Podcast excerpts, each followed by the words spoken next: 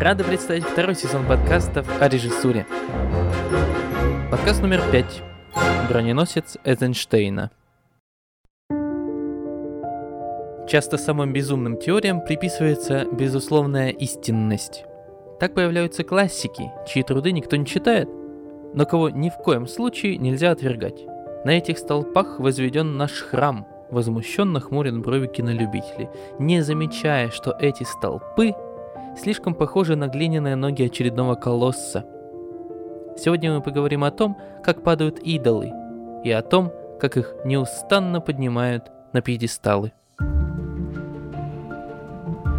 Нам довелось жить в невеселые дни, и вообще очень сложно жить в ситуации, когда устоявшаяся картина мира рушится.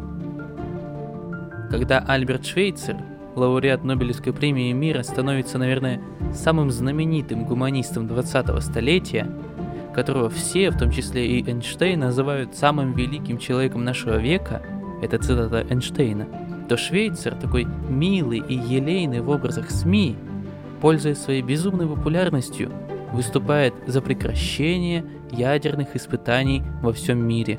Конечно, в этот момент он понимает, что этими выступлениями он ставит на кон не только все, что сделал, но и те плоды, которые могли бы взрасти на почве популяризации его дела, на почве его пиара. Ведь капиталистические владельцы ядерных чемоданчиков непременно воспользуются случаем обернуть медийность Швейцера против него самого.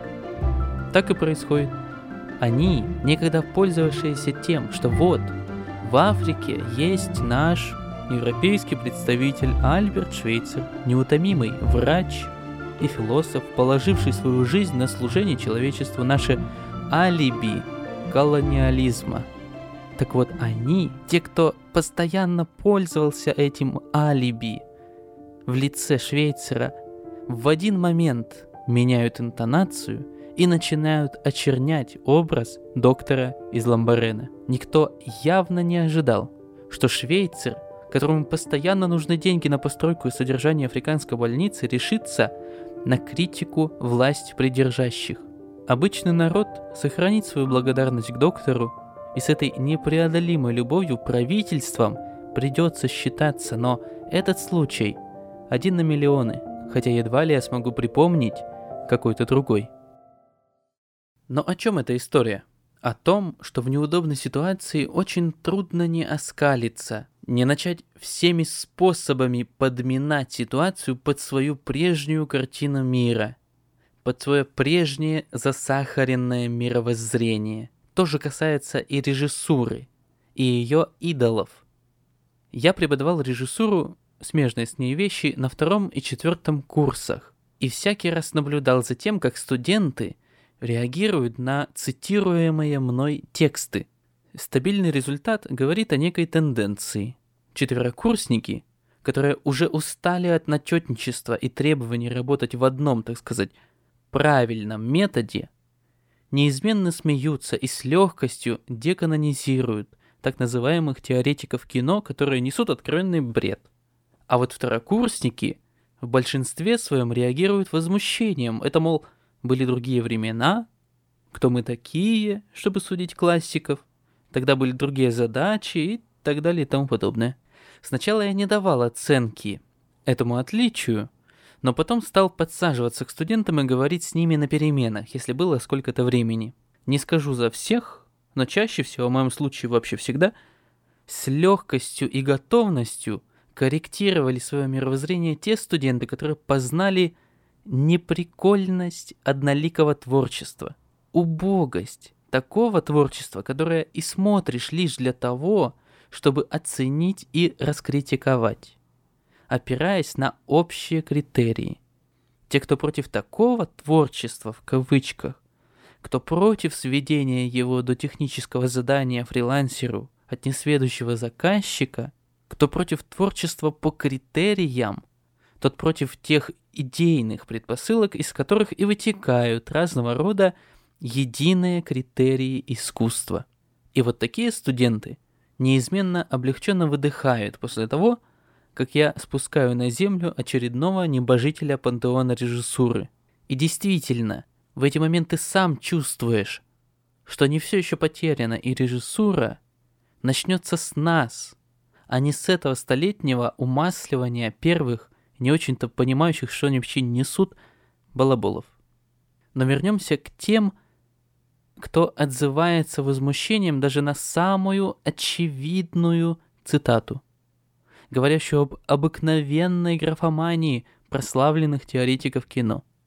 Здесь я хочу отметить очень интересную деталь, которая многое выдает. Любые слова о свободе творчества, свободе творчества от предрассудков, любое цитирование того, что все избегают цитировать и так далее – такие люди воспринимают как личное оскорбление и форму нападения, форму атаки на их интимные убеждения.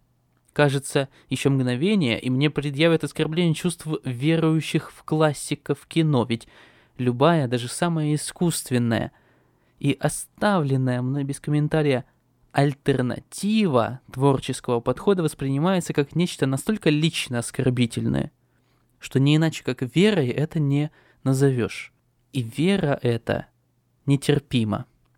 Но что интересно, проходят годы, и нетерпимость перезревает в свою противоположность, в унылый, невыносимый терпеж собственных же взглядов. Два года, и человек уже ждет, когда же послышится хоть еле звучный голос о том, что все это не так безнадежно – что догмы творчества — это вериги, лишь терзающее тело Творца. В своей монументальной работе о Бахе Альберт Швейцер, с которого мы начали, описывает эти два взгляда на искусство так. Есть субъективные и объективные художники, говорит он. Искусство первых, субъективных, не зависит от эпохи. Они сами создают себе закон, идут наперекор своему времени, творят новые формы для выражения своих мыслей. Таков Рихард Вагнер. Таков и сам Швейцар, скажу уже я, но Швейцар не в творчестве, а во взглядах, в мировоззрении, в позиции. Он вот именно идет наперекор своему времени. А вот Бах, говорит Швейцар, должен быть причислен к художникам объективного плана – они целиком принадлежат своему времени, пользуются художественными формами и мыслями, которые предлагает им эпоха, не подвергают критике современные им художественные средства выразительности и не чувствуют никакой внутренней потребности к тому, чтобы пролагать новые пути. И я согласен с этим замечанием, но с оговоркой, что время от времени объективный творец становится субъективным и наоборот, то есть мировоззрение меняется. Не, не так, что есть субъективность и объективность. Я думаю, оно меняется. И на самом деле на это можно было бы и закончить, сказав, что есть два подхода. И от того, что их адепты не догадываются, что их вообще-то два, они непременно только их, единственный ход мыслей. От этого-то и рождаются все проблемы и конфликты в кухонных разговорах о творчестве. Но тут есть неприятный момент – Среди тех, кто чувствует себя комфортно в рамках, так сказать, традиции, есть те, кто прямо требует ее продолжения, кто требует продолжения традиции. И этих людей немало, они убеждены, что сто лет истории кино — это достаточное время, чтобы все прояснилось, чтобы выкристаллизовались классики и вывелись законы, и потому продвигают порой самые безумные идеи. И меня вот беспокоит только это. Последствия. И совершенно неосмысленные, не критические, а порождаемые только следованию традициям идеи. Идеи, которым суждено было умереть. Но они живы. Живы только благодаря массовости и популярности кино. И эти последствия и идеи поистине ужасны. Ну и давайте почитаем несколько вещей, о которых я говорю. Начнем мы с Джозефа Кэмпбелла. Да, это не совсем э, теория кино, это больше палата спекуляций, но не так важно. Главное, что он в тренде, в мейнстриме, в благосфере почему-то отдается ему особое внимание. Джозеф Кэмпбелл — это автор книжки «Тысячеликий герой», самая его известная, но она не одна, там их много, я надеюсь сделать цикл о его творчестве под названием «Одноликий герой». «Тысячеликий герой» — это вещь, в которой Джозеф Кэмпбелл открывает якобы, якобы существующий мономиф, то есть единый миф, повторяющийся во всех культурах, во всех великих произведениях, во всех успешных и прибыльных произведениях. И вот если этот миф повторить, а миф этот заключается в путешествии героя по определенным пунктам его внутреннего развития, так вот если создать произведение, которое еще раз повторит одну и ту же историю, но с другими деталями и с другим антуражем, то вот успех вам обеспечен. Вот так вот подают эту работу, которая уже философски совершенно ничего не может выдержать, и научно, да и в свои годы она уже все, не было у нее никаких шансов. Но тем не менее, как вот э, книжка Проппа, так и Джозеф Кэмпбелл, вся эта сравнительная фолклористика в свое время зашла, ее распопуляризировали как эзотерику, и вот так она и пошла, до сих пор на нас влияя. И, конечно же, главным аргументом является то, что повлияла она и на Джорджа Лукаса. Он после выхода на экраны «Звездных войн» в конце 70-х годов заявил, что фильм был основан на идеях, описанных в «Тысячеликом герое» и других книгах Кэмпбелла. Это я кусочек аннотации со своей книжки «Тысячеликого героя» прочитал, который дает понять, что вот э, как бы успех Звездных войн основывается, видимо, на том, что каждый зритель улавливает как-то своим вот этим нутром этот мономиф, который во всех нас, и поэтому фильм такой успешный. Это, конечно, потрясающе. То есть, э, мне кажется, люди настолько часто повторяли эту мысль про Лукаса и Кэмпбелла, эту идею этого успеха, что сами в нее поверили и не хотели даже перепроверить. Потому что, ну, мне вот очевидно, что успех Звездных войн был неминуем ввиду фантастики, сайфая, световых мечей, силы джедаев, визуальных спецэффектов, актерского состава, музыки Джона Уильямса, хорошей режиссуры и так далее. Но уж никак не тем, что в нем закодирован вот этот вот мономиф. Но тем не менее примем, что вот мономиф, он считается, что существует, Кэмпбеллом доказан, и к нему нужно стремиться. На каких бы вебинарах по режиссуре я не был, допустим, везде говорится и проговаривается вот эта мысль. Ну что ж, давайте наконец почитаем Джозефа Кэмпбелла и посмотрим, из каких предпосылок он вообще исходит чего стоят его доказательства, его концепции и так далее. Потому что я абсолютно убежден, что это спекуляции, шарлатанство и так далее. Вот Джозеф Кэмпбелл описывает сны. Описание первого сна. Я следовал за девушкой, которая шла впереди меня по темной улице. Я мог видеть ее только сзади и любовался ее великолепной фигурой.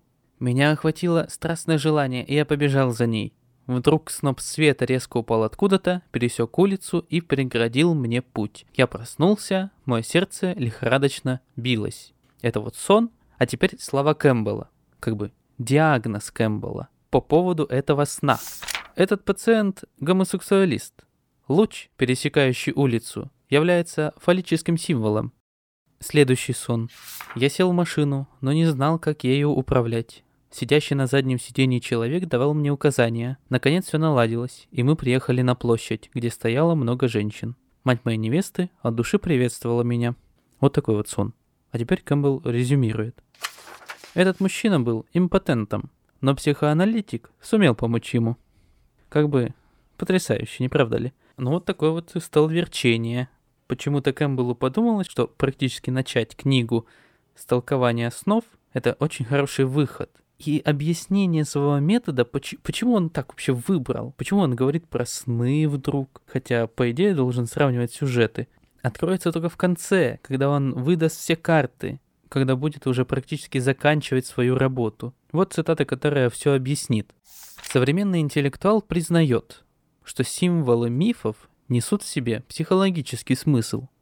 В частности, после исследований психоаналитиков почти ни у кого не вызывает сомнений тот факт, что мифы и сновидения имеют одну и ту же природу, и что сновидения отражают психические процессы. Зигмунд Фрейд, Карл Юстав Юнг, Вильгельм Штеккель, Отто Ран, Карл Абрахам Гёзерахейм и многие другие на протяжении нескольких последних десятилетий получили убедительные доказательства и неопровержимые факты, способствующие истолкованию сновидений и мифов. После того, как они доказали, что принципы и логика волшебных сказок и мифов коррелируют с логикой сновидений, химеры архаического человека, которые давным-давно подверглись дискредитации, снова властно заявили о себе как о первооснове современного сознания. Ну вот, добрый вечер. Оказывается, все доказано. А дальше еще интересней. Таинственные процессы духовной жизни Homo sapiens, западного и восточного – первобытного и цивилизованного, современного и архаичного высвечиваются здесь, то есть в психоанализе фрейдистском, как на рентгене. Нам теперь открыто все. Осталось лишь прочесть историю, осмыслить повторяющиеся шаблоны и вариации сюжета, и так прийти к пониманию глубинных сил, сформировавших главные линии человеческой судьбы, которые по-прежнему продолжают влиять на всю нашу личную и общественную жизнь. То есть спасибо Фрейду, Теперь у нас есть ключик вообще ко всему. Так что сейчас я вам, говорит Кэмпбелл, объясню всю историю человечества как мономиф. Ну и к чему это все приводит? К тому, что он начинает толковать сказки. Сейчас долго читать, поэтому сказку я, которую он приводит, коротко перескажу. Жила-была девочка, принцесса, у нее был любимый золотой шарик, она пошла гулять в лес, уронила шарик в речку, точнее в источник, и горько заплакала. Наша Таня громко плачет, и к ней подбегает, значит, лягушка. И лягушка, лягушонок, говорит, давай я достану тебе шарик, не плачь. Она говорит, ой, проси у меня что хочешь. Он говорит, можно я буду твоим другом, и ты будешь ко мне либо приходить, либо я пойду с тобой, и вот появится у меня хотя бы один друг. Девочка сказала, окей. Лягушонок прыгнул за шариком, достал его, вернул. Девочка шарик взяла и убежала. Так она никогда к лягушонку и не вернулась. Ну это о чем эта история, да? О Кидалове, о проклятии одиночества, о, о людях, их жестокости и так далее. Нет, нет. Вообще-то мы должны понимать все с помощью символов, говорит Джозеф Кэмпбелл.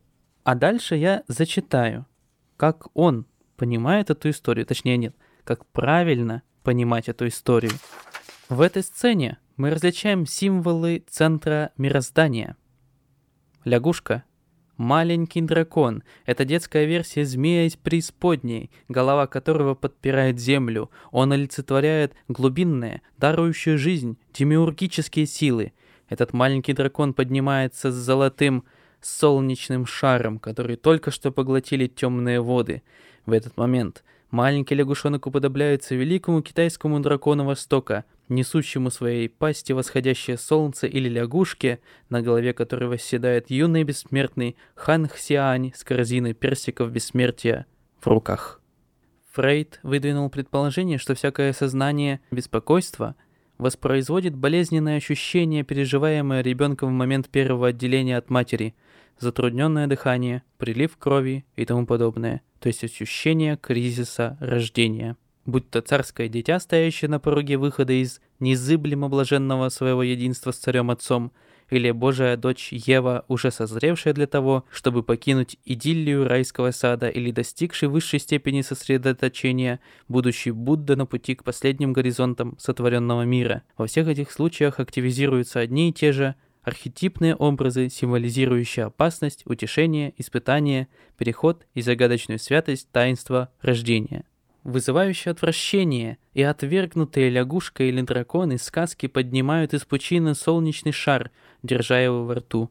Лягушка, змей, отверженный символизирует те глубины сознательного, где пребывают все отвергнутые, непризнанные, неизвестные или не поддающиеся определению факторы, законы и элементы бытия. Это жемчуга сказочных подводных дворцов русалок, тритонов и других водных стражей. Это драгоценные камни, освещающие города демонов в подземном мире. Это семена огня в океане бессмертия, который несет на себе землю и окружает ее подобно змее. Это звезды в глубинах вечной ночи. Или, наконец, это завуалированная таинственная фигура – незнакомец. Ни больше, ни меньше. И такая вся книжка – он берет и применяет фрейдовский метод, да даже не фрейдовский метод, свой какой-то сумасшедший метод ко всему, чему не дотронется, игнорируя те произведения, которые его теорию абсолютно разрушают, и пересказывая в своей вольной интерпретации то, что его идеи подтверждает. Так, по интерпретации Кэмпбелла, колокол Кришны — это образ Святого Духа, который спускается в анафоре на дары в таинстве причастия, которые становятся плотью и кровью. И когда это читаешь, думаешь, что?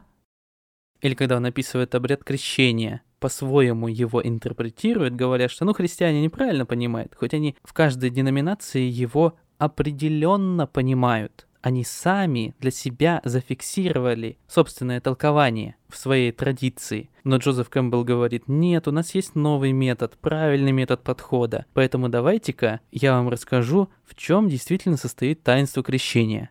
Потому что вы не знаете.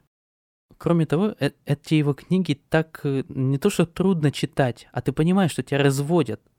Ты от этого ощущения не можешь никуда деться. И поэтому я уверен, что никто ее не читал. Действительно, никто ее не читал, потому что из нее дублирует только вот эту идею тысячеликого героя его путешествия, идею, которой у него, в общем-то, нет. Не это главное для него. Для него главное вот этот метод и истолкование реальности благодаря этому методу и применение этого метода в жизнь. И недалеко, видимо, под этим влиянием уходит Эйзенштейн, во-первых, я всем советую посмотреть его рисунки. Я не могу их включить в видео-версию на ютубе, потому что все они пошлые, нецензурные, там фаллических символов столько, что яблоку не упасть. Но да, Эйзенштейн недалеко уходит от этих же предпосылок, которые сейчас кажутся и воспринимаются как минимум как, как какое-то надумывание, совершенно искусственное и ненужное. Вот у него есть такая работа Дисней, в которой он хотел исследовать и показать, почему же всем нравятся мультфильмы Диснея. И что же? Нет, качество работы, душевность, человечность, просто отсутствие альтернатив и, и так далее, и так далее. Все это не важно. Нет, мы найдем, опираясь на психоанализ, мы найдем корни, говорит Эйзенштейн, и находит. Вот, допустим, Почему так приятно смотреть на Микки Мауса? На животных, в принципе, в мультфильмах Диснея. Потому что, цитата, «Чем древнее эпос, тем менее отделим от животного человек, тем ближе ему и тем обильнее и пышнее сравнение со зверями и животными».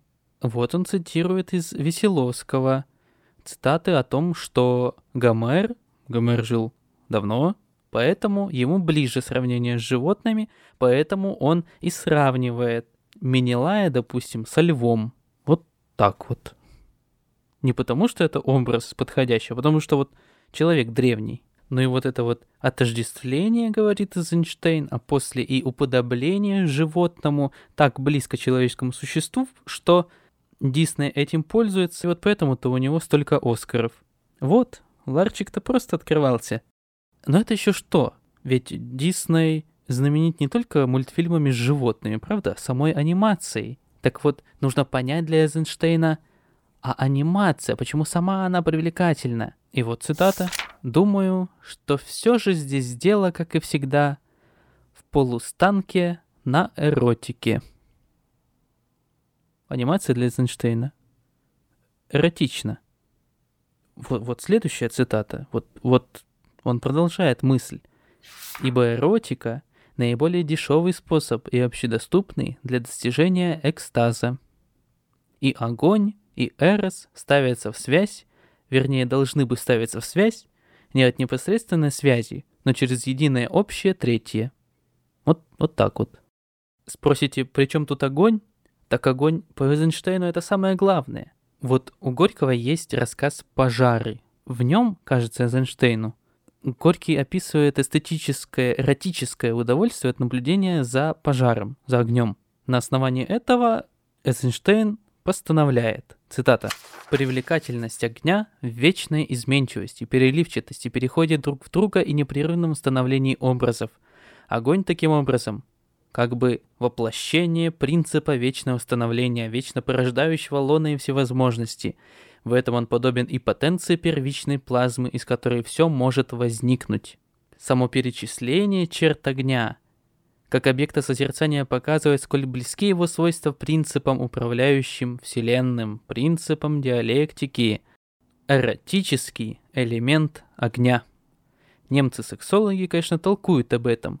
Статистика о девушках в период пубертат особенно склонных к поджогу, подтверждает то, что в крови горит огонь желаний. Так проявляется пламенность любви. И слово пламенность он выделяет курсивом, типа пламя.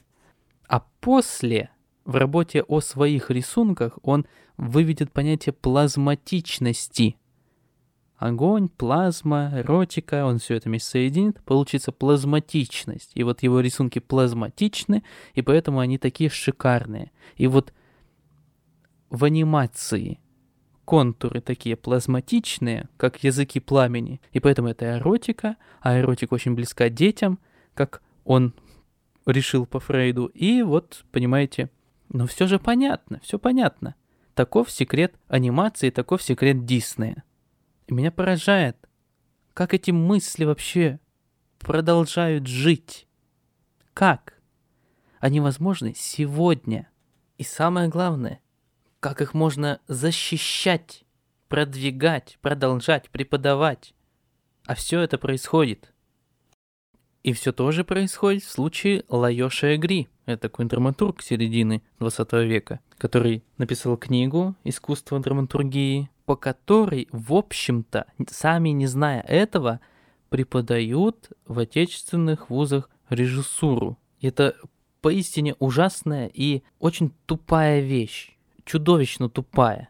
Там несколько мыслей, мыслей тривиальных, всем знакомых, из которых вырастают критерии, некоторые критерии оценки произведений. Вот, допустим, Лаёши Гри говорит, составить мнение о пьесе можно еще до того, как она будет поставлена на сцене. Прежде всего, с самого начала в ней должен быть виден замысел. С самого начала мы имеем право знать, в каком направлении автор поведет нас. Герои, характер которых определяется замыслом, неизбежно идентифицируют себя с целью пьесы. Им предстоит доказать замысел автора через конфликт. И вот этой идеи доказательства, очевиднейшей идеи произведения, которую зритель должен понимать с самого первого эпизодика, с первых строчек, посвящена вся книга, посвящено огромное количество курсов, вебинаров, рабочих программ. Что это вообще такое? Как это возможно? Когда никуда не деться от интерпретации зрителя, когда нельзя предсказать ничью зрительскую реакцию, и когда самим автором проводится редукция, сокращение своего произведения до какой-то одной мысли, причем мысли банальной, только в угоду того, чтобы кто-то, какой-то Лайоши Гри или какой-то мастер курса мог по достоинству оценить это произведение, оценить за что? За следование вот этому безумному критерию. И это поразительно. А для меня поразительно еще вот что. Что может такого сказать автор? Ну вот что он может сказать? Ничего нового не скажешь, никакую истину не докажешь. Главное, ни одним другим способом ничего доказать нельзя, в общем-то. Можно только убедить, что вот мои доводы правильнее. А искусством как будто бы можно. И как будто бы это верный способ, чтобы что-то доказывать. Короче говоря, тут даже в предпосылке не хочется копаться. Эта же предпосылка находится у критерия, который в первом подкасте я обозначил как критерий наличия конфликта. Вот если нет конфликта произведений, значит это плохое произведение, говорит зритель, наслушавшийся каких-нибудь блогеров, допустим, допустим, блогеров. Но откуда идет эта идея того, что нужен конфликт? Из Лаёши игры, конечно. Но смотрите, что пишет Лаёш Игри. Столкните скептика с истово верующим человеком и получите конфликт. Холод и тепло, гром и молния рождают конфликт, сведите противоположности, и конфликт неизбежен. И он предлагает поместить в одну комнату умного и глупого, в одну комнату агрессивного и боязливого, толстого и худого, и говорит, вот, конфликт обеспечен. Да какой это конфликт? В жизни так не происходит. Это какие-то надуманные схемы, которые он требует, чтобы выполнялись не для того, чтобы пьеса была хорошей, а чтобы пьеса соответствовала критериям, которые говорят, что она хороша. Вот же в чем ошибка. Это не влазит в рамки здравого смысла. Пытается влезть, да не может. Хочет протиснуться. Но ему нет места в современности. Просто нет. Но все это разными аргументами напряженно проталкивают под лейбл традиции. Все это канонизируют множественным повторением лесных оценок, но не повторением того, что, собственно, оценивается. И вот это заправление шубы в трусы, то есть графомании в традицию и классику, приобретает совсем неожиданный размах. Вот мы посмотрели на локальные случаи, но ведь вопрос шире, гораздо шире. Что такое дадаизм? Черный квадрат, фонтан Дюшана, кубизм, 4 минуты 33 секунды, Маяковский, Брехт. Что это? Сегодня это очевидно классика. Причем скучная, набившая скомину, не новая, не вызывающая вопросов и возмущения. Почему? Потому что признанная. В свое время эти работы, фонтан Дюшана, допустим, это такой писсуар с надписью. Вот и все. Просто писсуар с надписью. Так вот, эти работы вызывали протест, неприятие, бунт. Люди кричали, это не искусство, это вне традиции, вне приличий, вне здравого смысла. Да, это так и было. Да, это так и было. И вот чем фонтан являлся. Вот для чего он, судя по его экспозиции, выставлялся Марселем Дюшаном. Но не для того, чтобы и его признали традицией и его вписали в рамки. То, что было создано для того, чтобы это отторгли и извергли, то, что было создано для того, чтобы это сорвали с витрины и разбили о мусорный бак, записали в роту традиции, в этот невольный батальон, вынуждены выполнять то, что ему скажут, и захватывать, захватывать, захватывать в себя все больше и больше мятежников. Такова диктатура традиции. И все мы в ней живем. Но в то же время, говоря об этом, я понимаю, что таков неминуемый процесс и, и судьба всякой мысли быть непонятой, а потому безусловно принятой. Такое проклятие ума, боящегося лишиться идолов. И может быть этот, не очень удобный для мировоззрения, в котором нет волны, а есть только гладь, подкаст тоже будет проклят, чтобы вскоре быть слепо принятым.